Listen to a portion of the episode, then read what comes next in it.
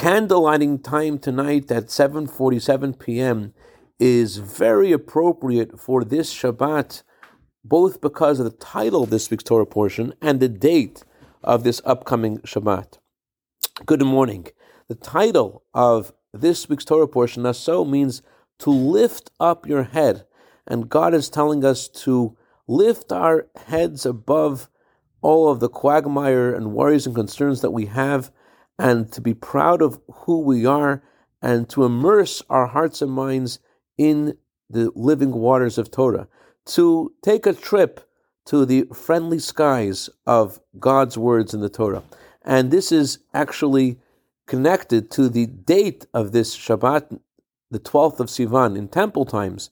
And when Mashiach will come, the 12th of Sivan is the last opportunity you have to offer any sacrifice that you should have offered on the holiday of Shavuot, and so too on the 12th of Sivan every year, God empowers us to complement anything that we were lacking spiritually on this holiday.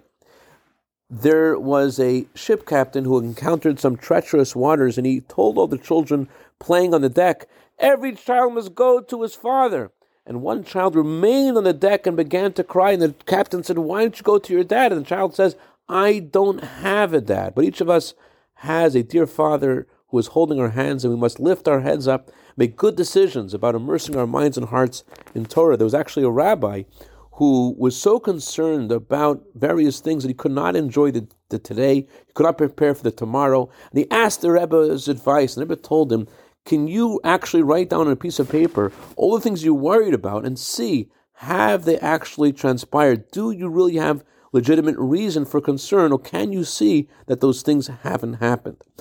Candlelighting time again is 747. I dedicate a minute of Torah today to Ruvin and Zahavet Chaikin, where you have many happy returns to your anniversary and have only nachas from all yours until the coming of Mashiach. Shabbat Shalom.